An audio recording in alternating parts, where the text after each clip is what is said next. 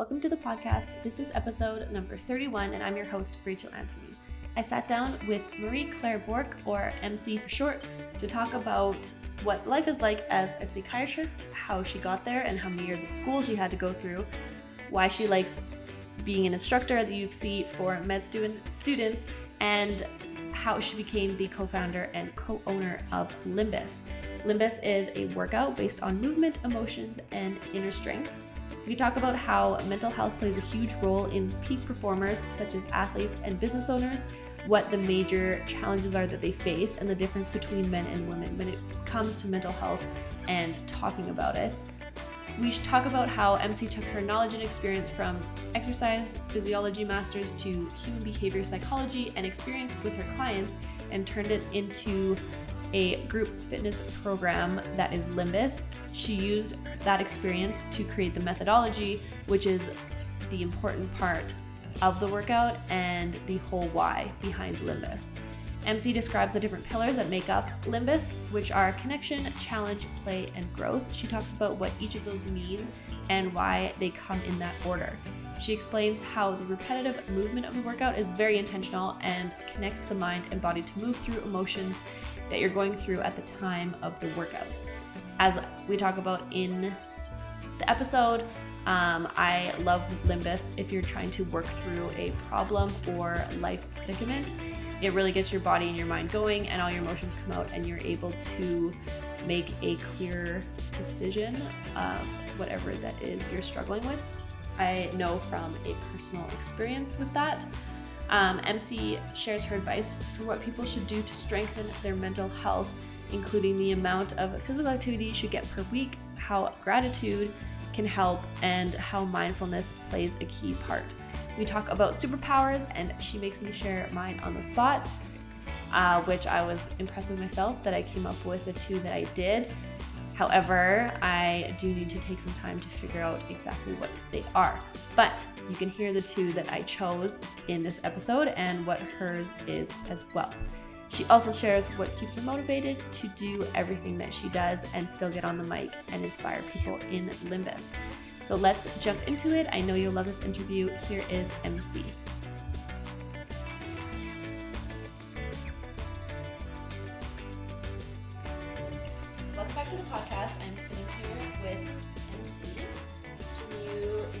Yourself? Thank you for joining me.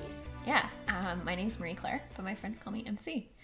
And what do you what do you want me to introduce myself? What's on? your job title? Oh, my job title. I have a couple, but um, I guess the most professional title is psychiatrist. Um, and I guess I'm a faculty at the University of Calgary Medical School as well. And I'm also founder and president of Limbus. Um, yeah, so those are my various yes. job titles at this point. Yeah, that's what I do professionally. Yeah, that's what, those are the things that I'm doing professionally right now. Amazing. We'll get into each of them. Let's start with the psychiatrist side. Yeah. So, how did you get into it? Is that what you always wanted to do growing up? Great question. Um, no, I actually didn't even know what a psychiatrist really was until I was about halfway through medical school. Um, but I knew I wanted to be doctor. I always knew I wanted to be doctor because so I grew up in a really really small village of about 60 people in the southern part of Nova Scotia. And there weren't a lot of people that left the village. But the people that got to leave the village were the people that were professionals and the only there was only one person and he happened to be my like second uncle something something and he was a doctor and he was you know smart and so in my brain okay smart people are doctors that's kind of the only at that's what i saw what would happen in, in my village and um, i used to be a figure skater and i actually met a doctor an orthopedic surgeon when I was about 10 years old. I was having some knee pain and some back pain. And I met him and I wanted to be just like him. So that reinforced okay, smart people are doctors, and I want to be just like this one doctor. Therefore. I'm going to become a doctor. Like that was like how my little 10 year old brain went. And I knew that I didn't want to always stay in the village. So that would be a good way to like get education. So from the time I was 10 years old, I remember very specifically in my grade eight yearbook, it said like, what do you want to do when you grow up in French? And it essentially, I said, uh, orthopedic surgeon. So I went into med school to be an orth- orthopedic surgeon. Um, to get into med school, you have to do a university degree and you have to be like really, you have to get good grades and you have to volunteer and you have to do this and that. And essentially, like, your your CV or your resume just has to be super impressive because everybody else is is very impressive. So I went to medical school. Um, after I did university, I did bachelor's of science in kinesiology, master's of science in biomechanics, and then I went to medical school. And then halfway through medical school, I hated 4 a.m. wake up calls.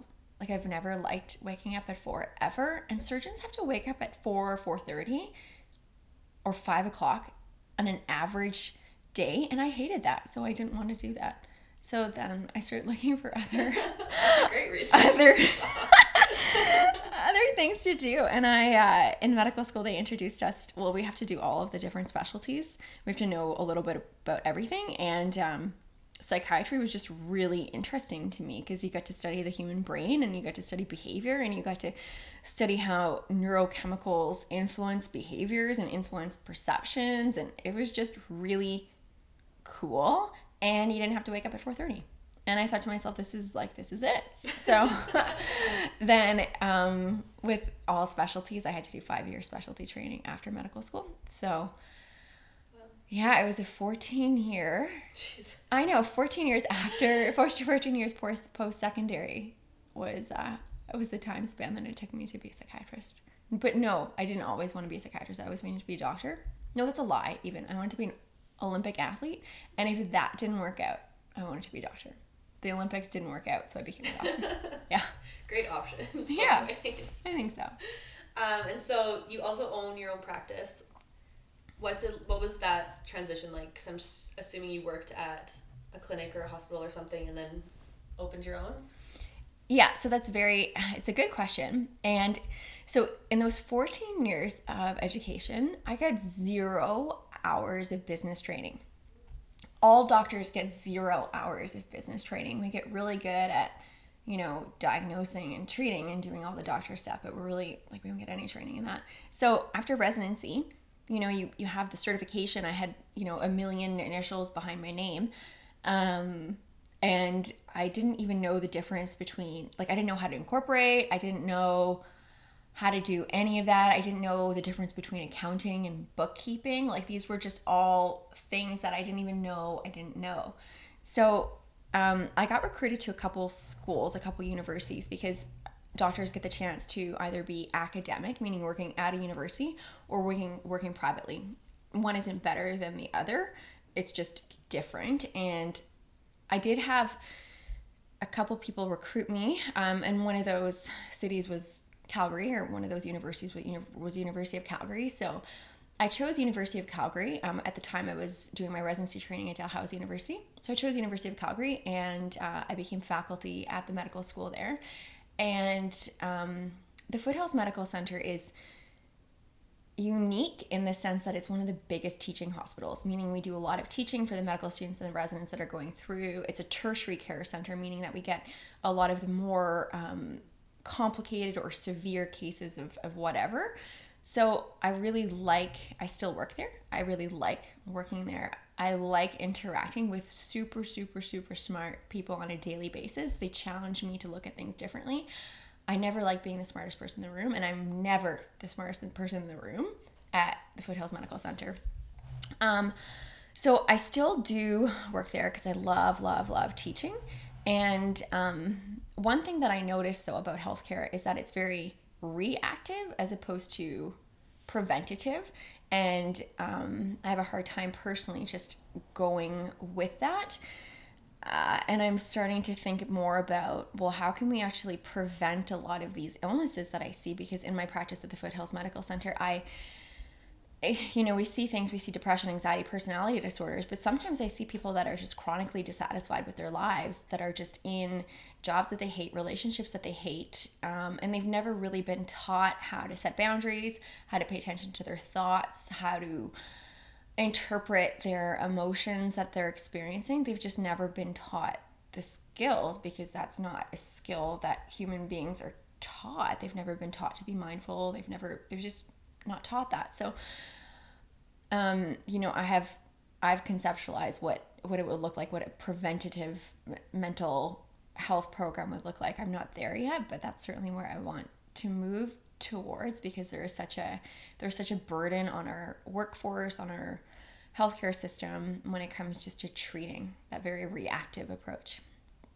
So I've been thinking more about that. I am moving more, not exclusively towards private, but more towards practice with different organizations such as corporations downtown, because that's a huge target audience that, hey, right now you guys are at work, there are stressors.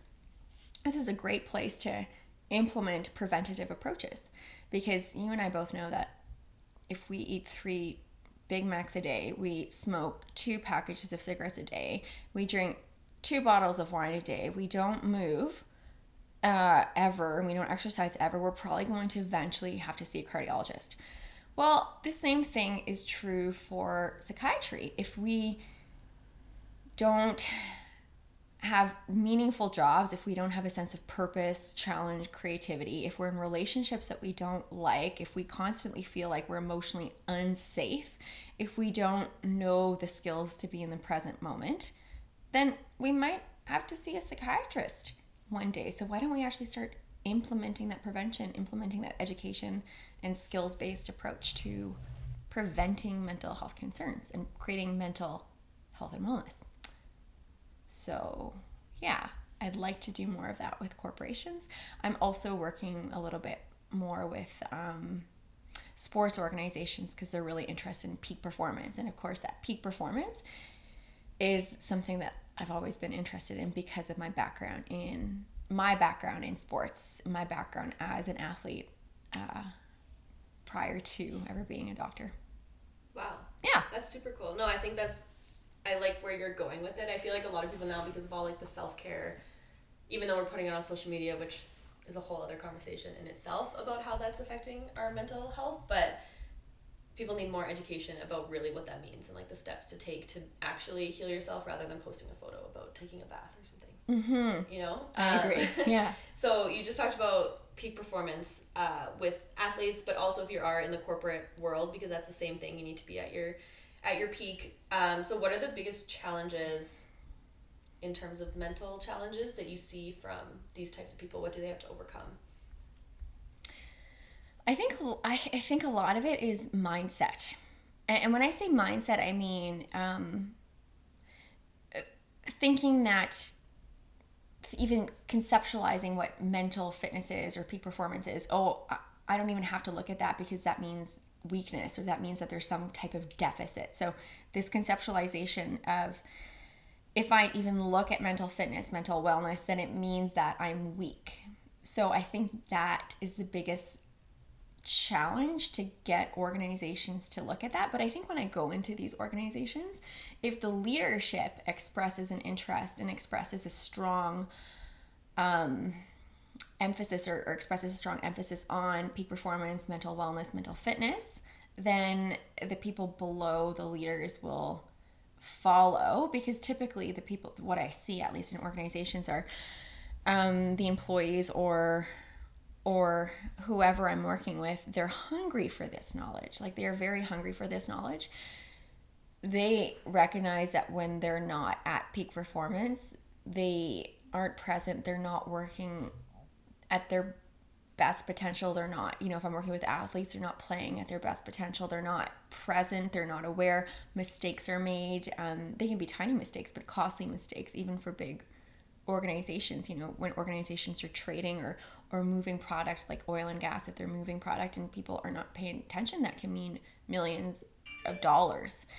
Um, so i would say just just transferring the mindset from if I choose to pay attention to my mental fitness, mental wellness, that means that I'm weak, as opposed to I'm really interested in performing at my best. Therefore, I'm not only going to focus on my physical wellness, but my mental wellness and mental fitness because that is as important as my physical health and wellness. Do you find that working with men, it's a little bit different and harder to convince them of making that switch. Just thinking about like athletes or CEOs or something that in on the men's side who don't want to think about like their feelings or their their mindset or do any of that? So, what I find is that it's not that men don't want to look at it, is that they've been socialized to thinking that as men, they need to be tough, they need to be a certain way. Um, they have a lot of pressure on them from society or from whoever to be strong, to be fixers. And they've internalized that story into thinking that, okay, if I'm looking at my emotions or my mental fitness, then that means that I'm therefore weak and not manly enough. Um, that's more prevalent in older populations, but that still exists. And there's always the fear of what if another man finds out? Then I'm not going to be perceived as as manly, which is false because I work with so many of these men and quite frankly their struggles are very similar, but their struggles are I don't want anybody else to know because I don't want to be that person. But they're all struggling with the same stuff. Women are more open to okay let's start looking at this. Like let's because this is important. Right. And we, i feel like women we also talk to each other about it. Yeah. Like, let's all go for drinks and just talk about all of our struggles as opposed to men where they're like talk about sports or whatever they're talking about. Yeah. So we know at least that other people are struggling with the same type of things. Yeah i think i think it's moving more towards that for younger men but i have to say that women are more progressive when it comes to that. Women are more open to say, hey, not everything is perfect right now. And that's okay. And you're not going to abandon me or kick me out of your social circle for not being perfect or okay right now. Right. That's that's what I that's what I find. Yeah. No, yeah. that's awesome. Um, and obviously you talked about both physical and mental um, fitness. And so how do those overlap? What's the ideal situation in someone's life to make those overlap? So, what we yeah, so sorry, my dog is just coming into the room.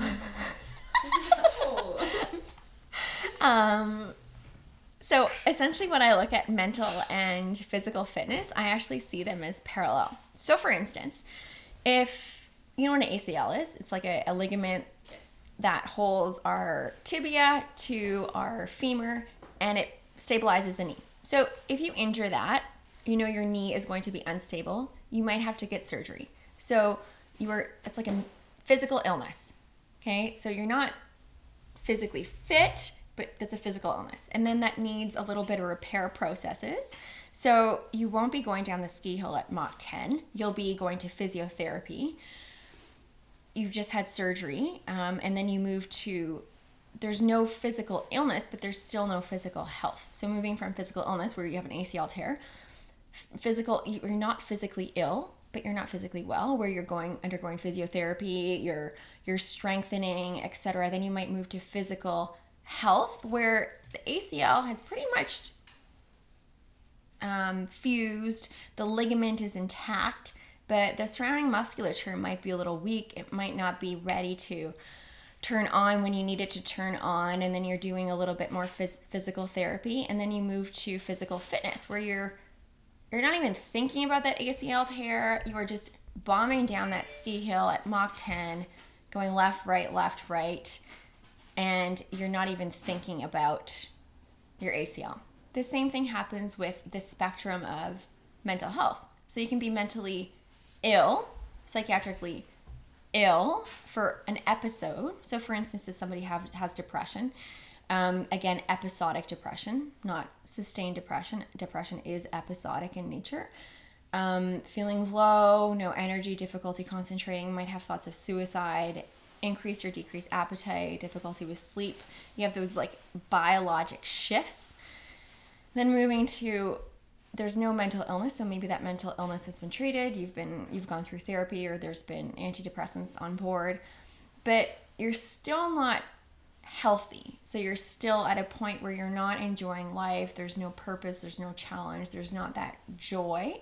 Mental health would be more okay i have a sense of purpose creativity challenge etc and then that sense of mental fitness where oh i can interact with my thoughts in a purposeful way. I can look at them objectively. I can take my feelings as feedback, process those and move forward in a mindful way that's in keeping with my values.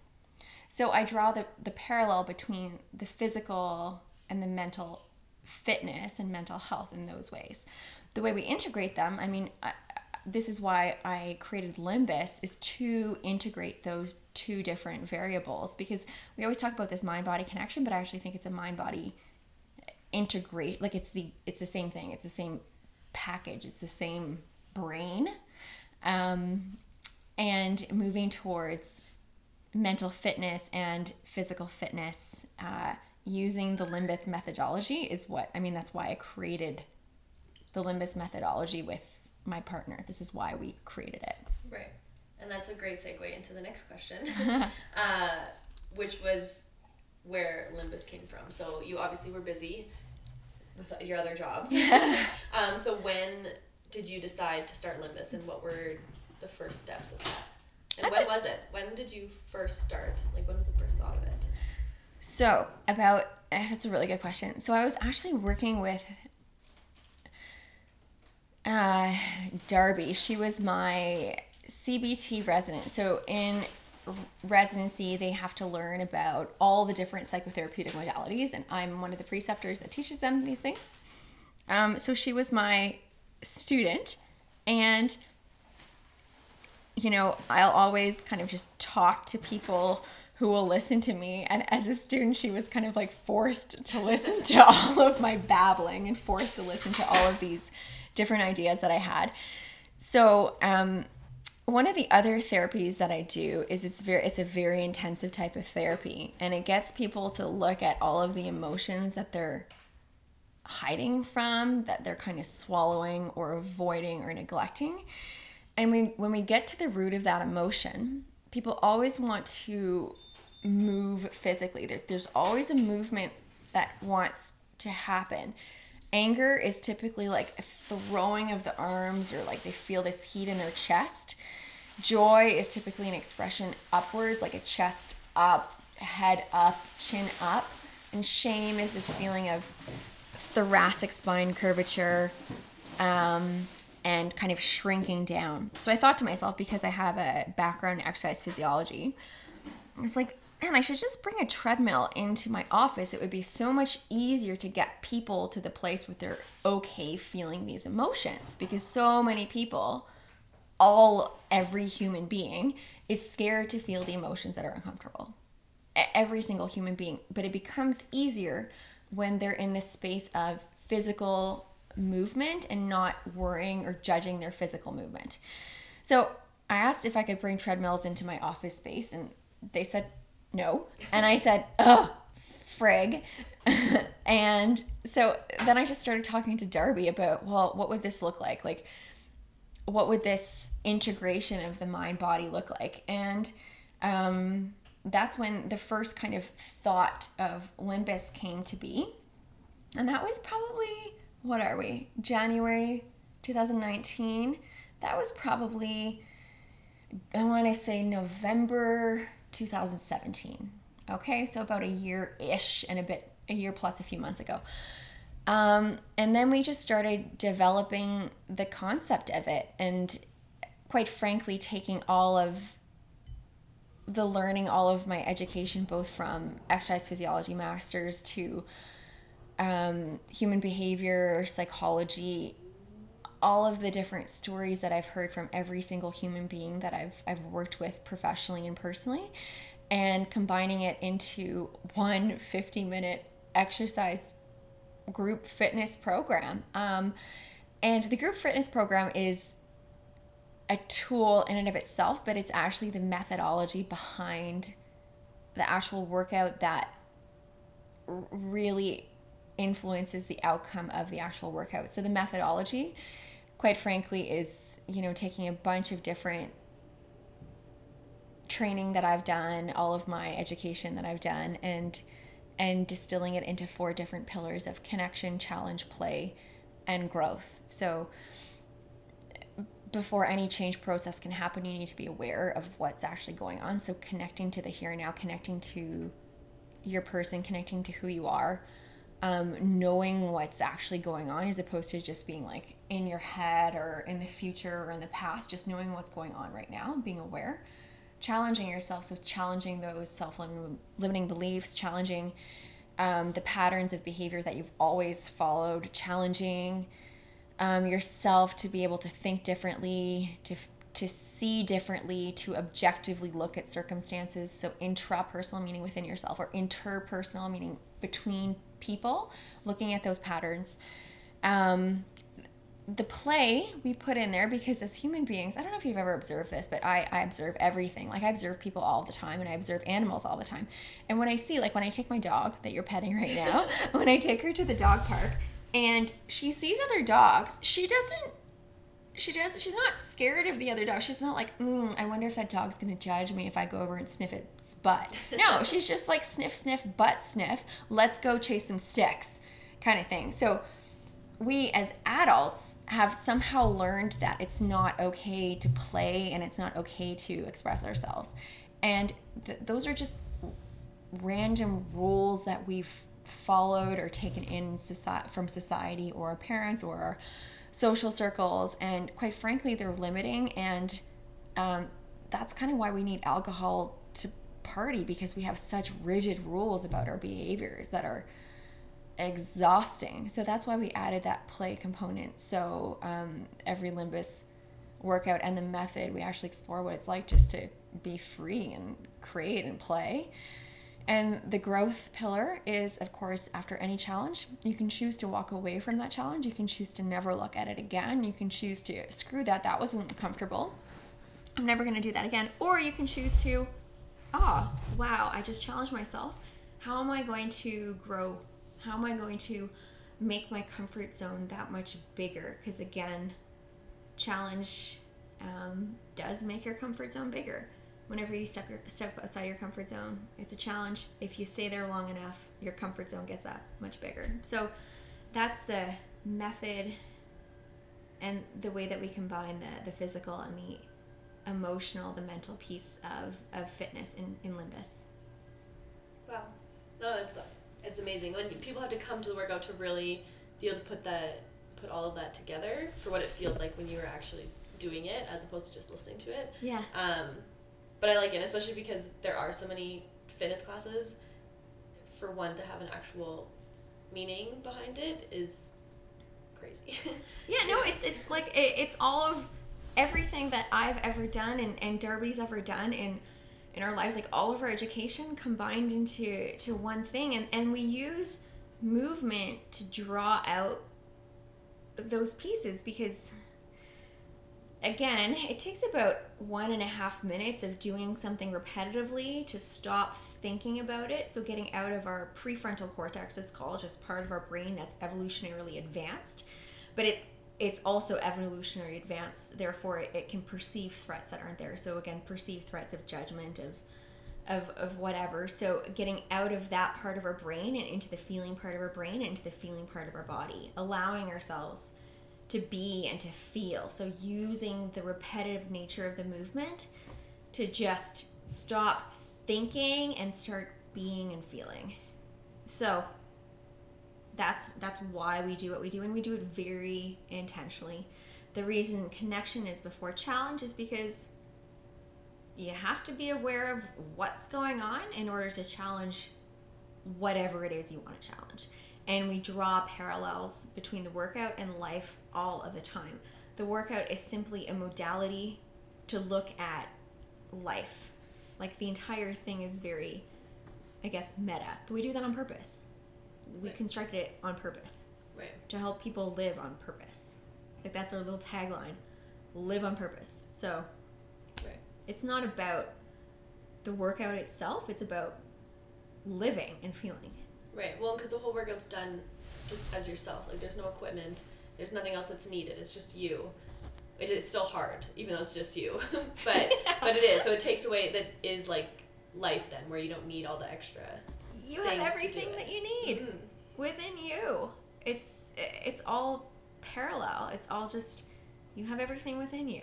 Even and even though it's hard, you can do it. And even though there are self-limiting beliefs about whatever it is, you can still choose to interact with those self-limiting beliefs um, on purpose if you want to. And yeah, it is hard. It's about like five. We always use our, our Apple watches. It's about like 400 to 550 calories. So 450 to 550 calories per 50 minutes. That's not bad. No, it's There's so awesome. many. Yeah, so many burpees. so many So many burpees. burpees. but only one track though. Only one track. So- yeah. Exactly. Um, and what kind of feelings do either you or other people that are taking the classes feel after the class? So you feel different from when you walk in, obviously, till you when you leave. Mhm. What are the types of things that people feel? Well, I had a girl yesterday. I shouldn't say a girl, a woman. She's not a girl. She's a woman. Um, yesterday do Limbus for the first time, and she's like, "Oh my god, I had no idea what to expect." But it's just, it's all of the things, and she's like, "It's just all of the feelings." Like I had all of them. Like at one point, she was, you know, close to tears, remembering something that had happened, and then at the next point, she was like smiling and overjoyed and just expansive moving. And and we do you know we do chest openings on purpose to, to feel that expansion to feel that joy. And we do movements that actually would you know enhance an exploration of what it would feel like to be like powerfully angry and i don't mean like angry as in like you're gonna go punch somebody but just like that anger that you feel when someone's infringing on your boundaries, for instance, and we practice what it would feel like to be powerful. And so these are the types of feelings that people have expressed feeling. I've certainly felt um, so joyous during a workout that I've like been brought to those joyful tears. Today, when I was leading a workout, it one song reminded me because we were doing a fundraiser for the Autism Society just like an hour and a half ago, which is why I just scarfed down my lunch before we started talking. But um, it reminded me of my niece who has autism, and I, I started thinking about how difficult it would be for her and how thankful I was that she's received the supports that she's received.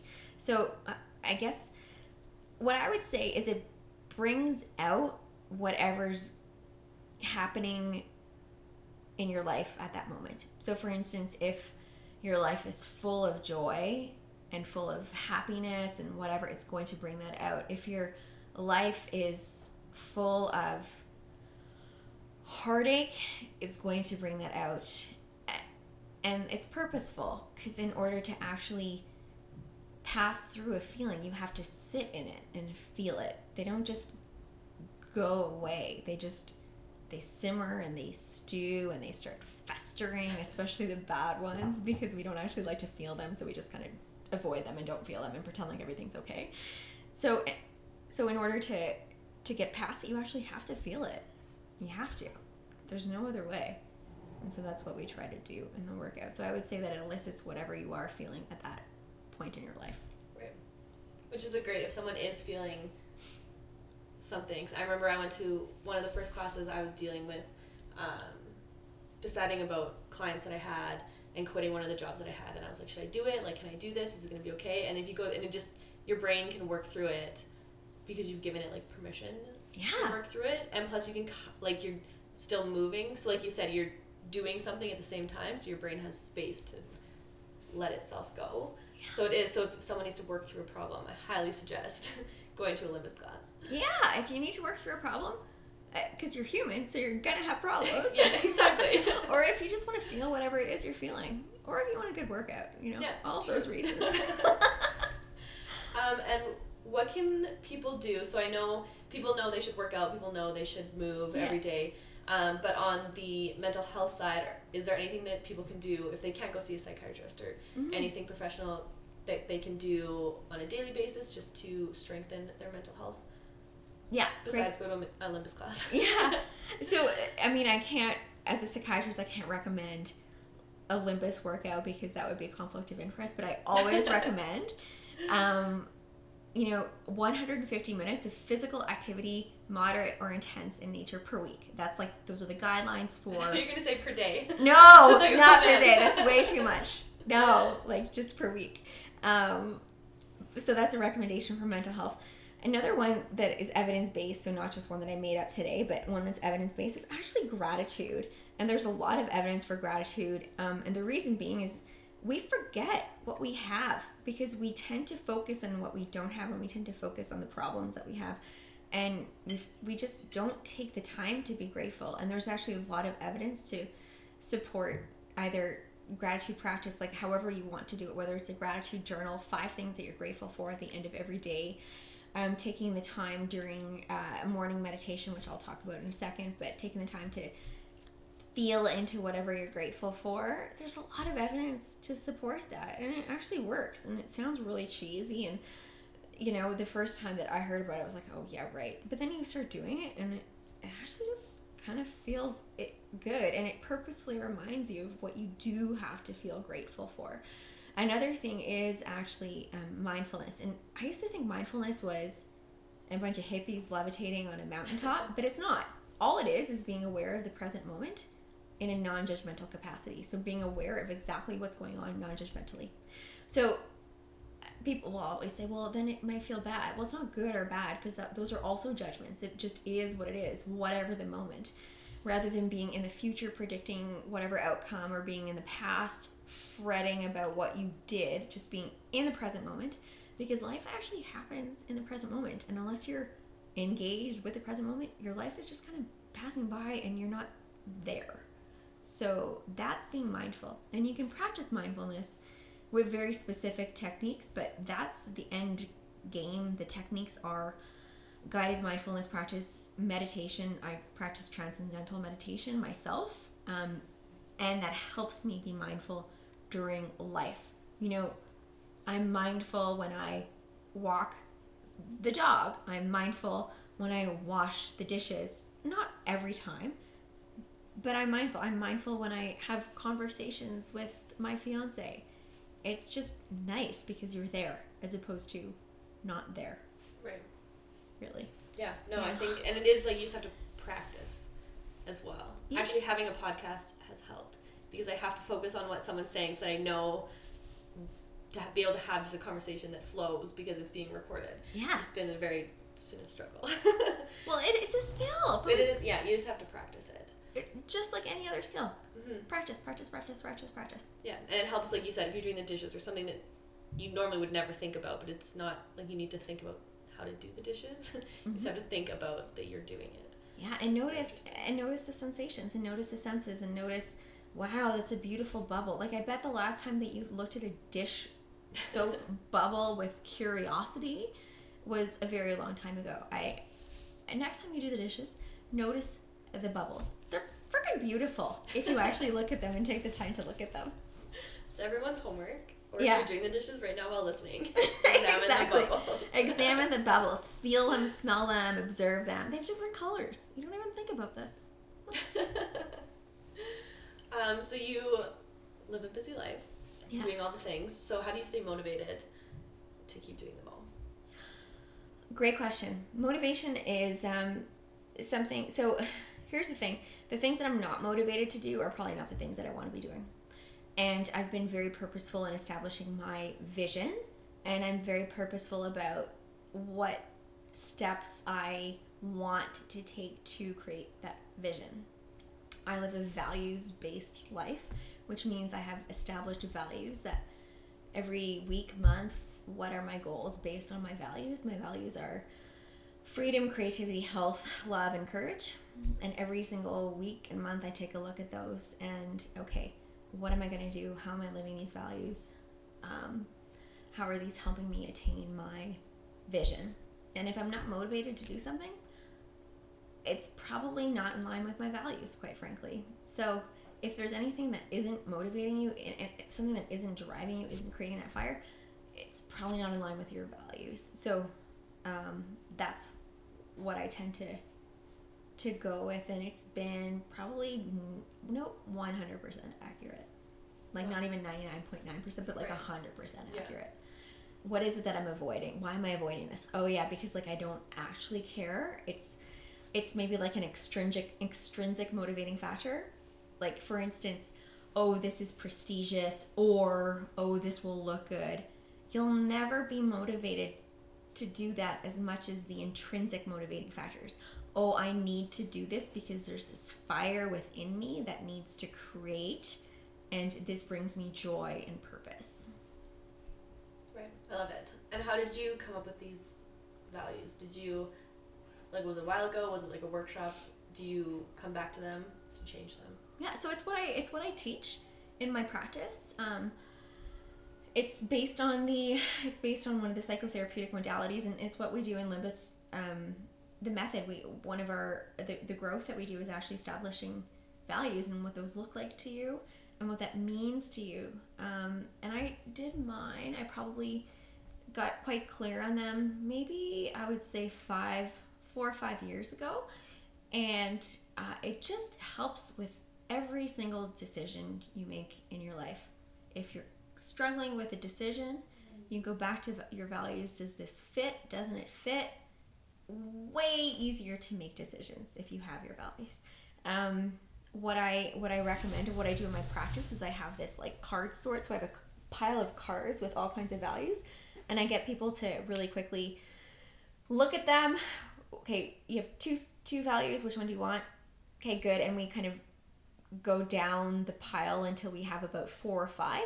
Does that fit with you? Does that sit well with you? And it's it can be life transforming because it gets people to oh shit, like I value health, yet I'm not sleeping. I'm eating like crap. I haven't gone to see my doctor for 10 years.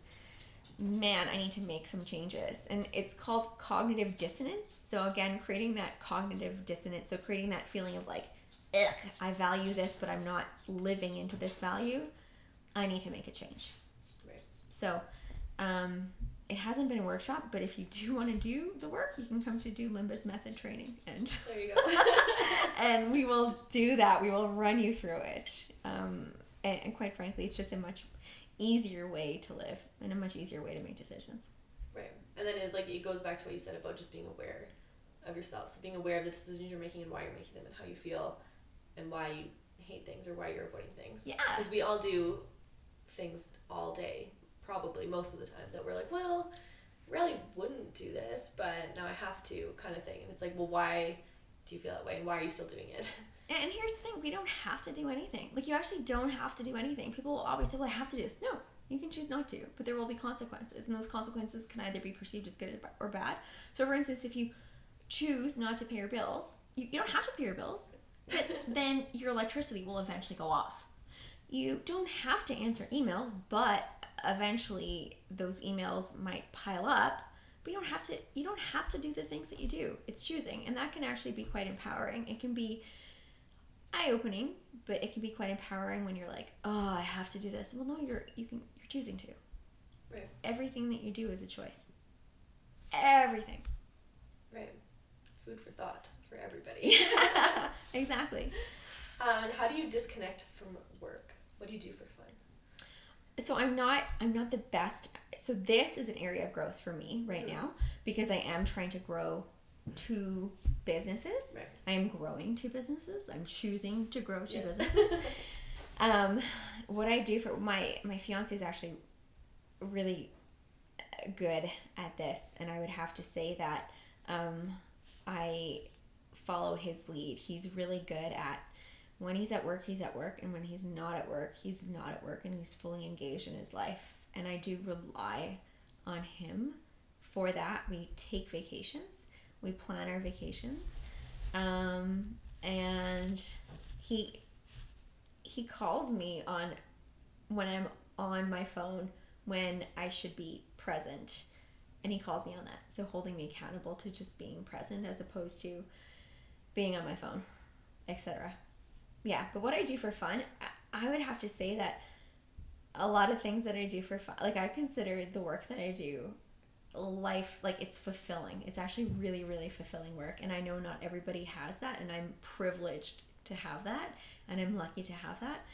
Um, other things that really bring me joy are hanging out with people that challenge me and I can I have fun with like my girlfriends um, and uh, I, I love traveling. Yeah, and eating. Traveling and eating. And doing all of the workout classes because I find those really fun. Yeah. So going to spin, going to yoga, even though not, they're not Limbus, they're still like awesome and fun. And I go to YYC cycle. Yeah. lot. yeah, and Yoga Nova. Oh, yeah. They're my places. Yeah, Yeah. This is why we get along. As fast as travel food. Sucks exactly. me up too. um, I saw actually this question on your website, which I thought was interesting. Um, what is your superpower? Never Ah. asked anybody that before, but now I'm going to include it in all of my interviews. Nice. You know, my superpower, my friend, one of my really good friends, probably one of my best friends for a very long time, he's like, you know what your superpower is? It's feeling. He's like, you don't, you, you feel with the power of 10 men. He's like, wait, with the power of 10 women.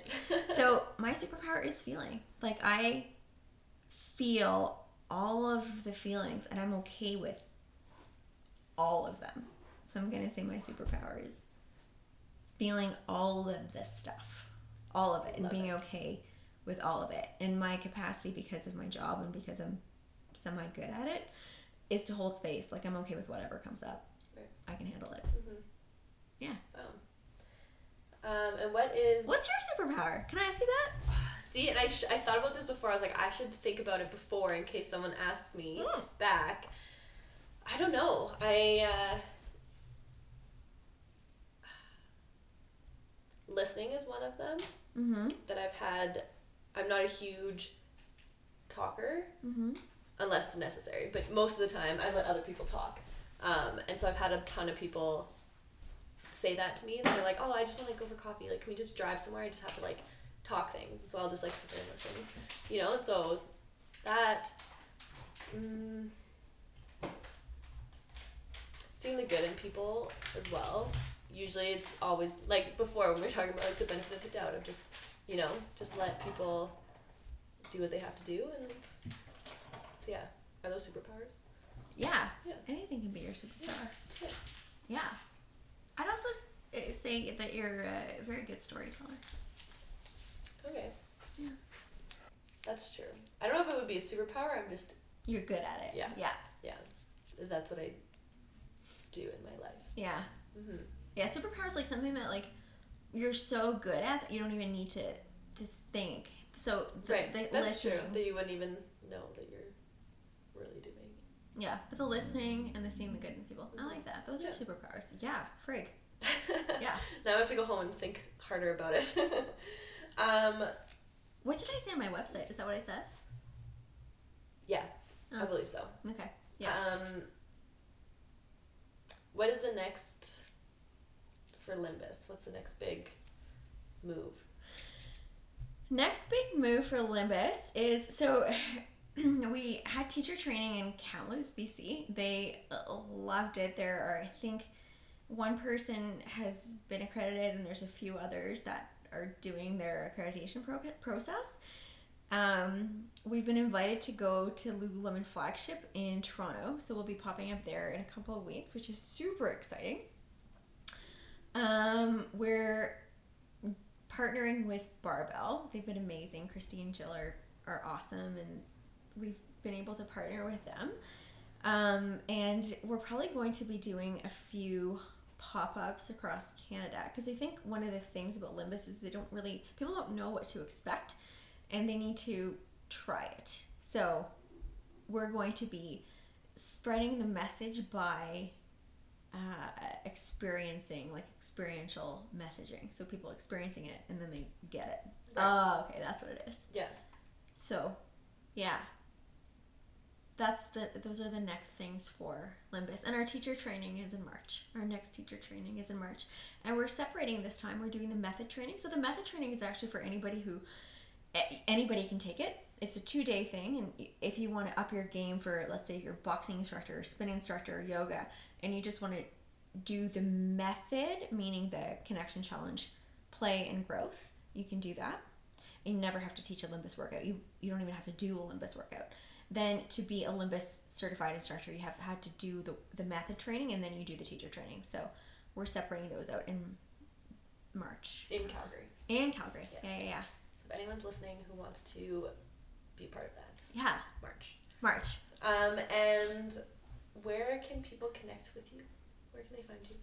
So our website www.limbusmovement.com, Instagram Limbus Movement. We've got a great little Instagram person because we work with Rachel and she's awesome. and uh, info at limbusmovement.com. Yeah. Well, thank you so much for sharing all the things and all the feelings. Thanks so much for having me on your podcast. I should have said that at the very beginning. But thank you. Okay. You're doing a great job. Thank you. Thank you so much.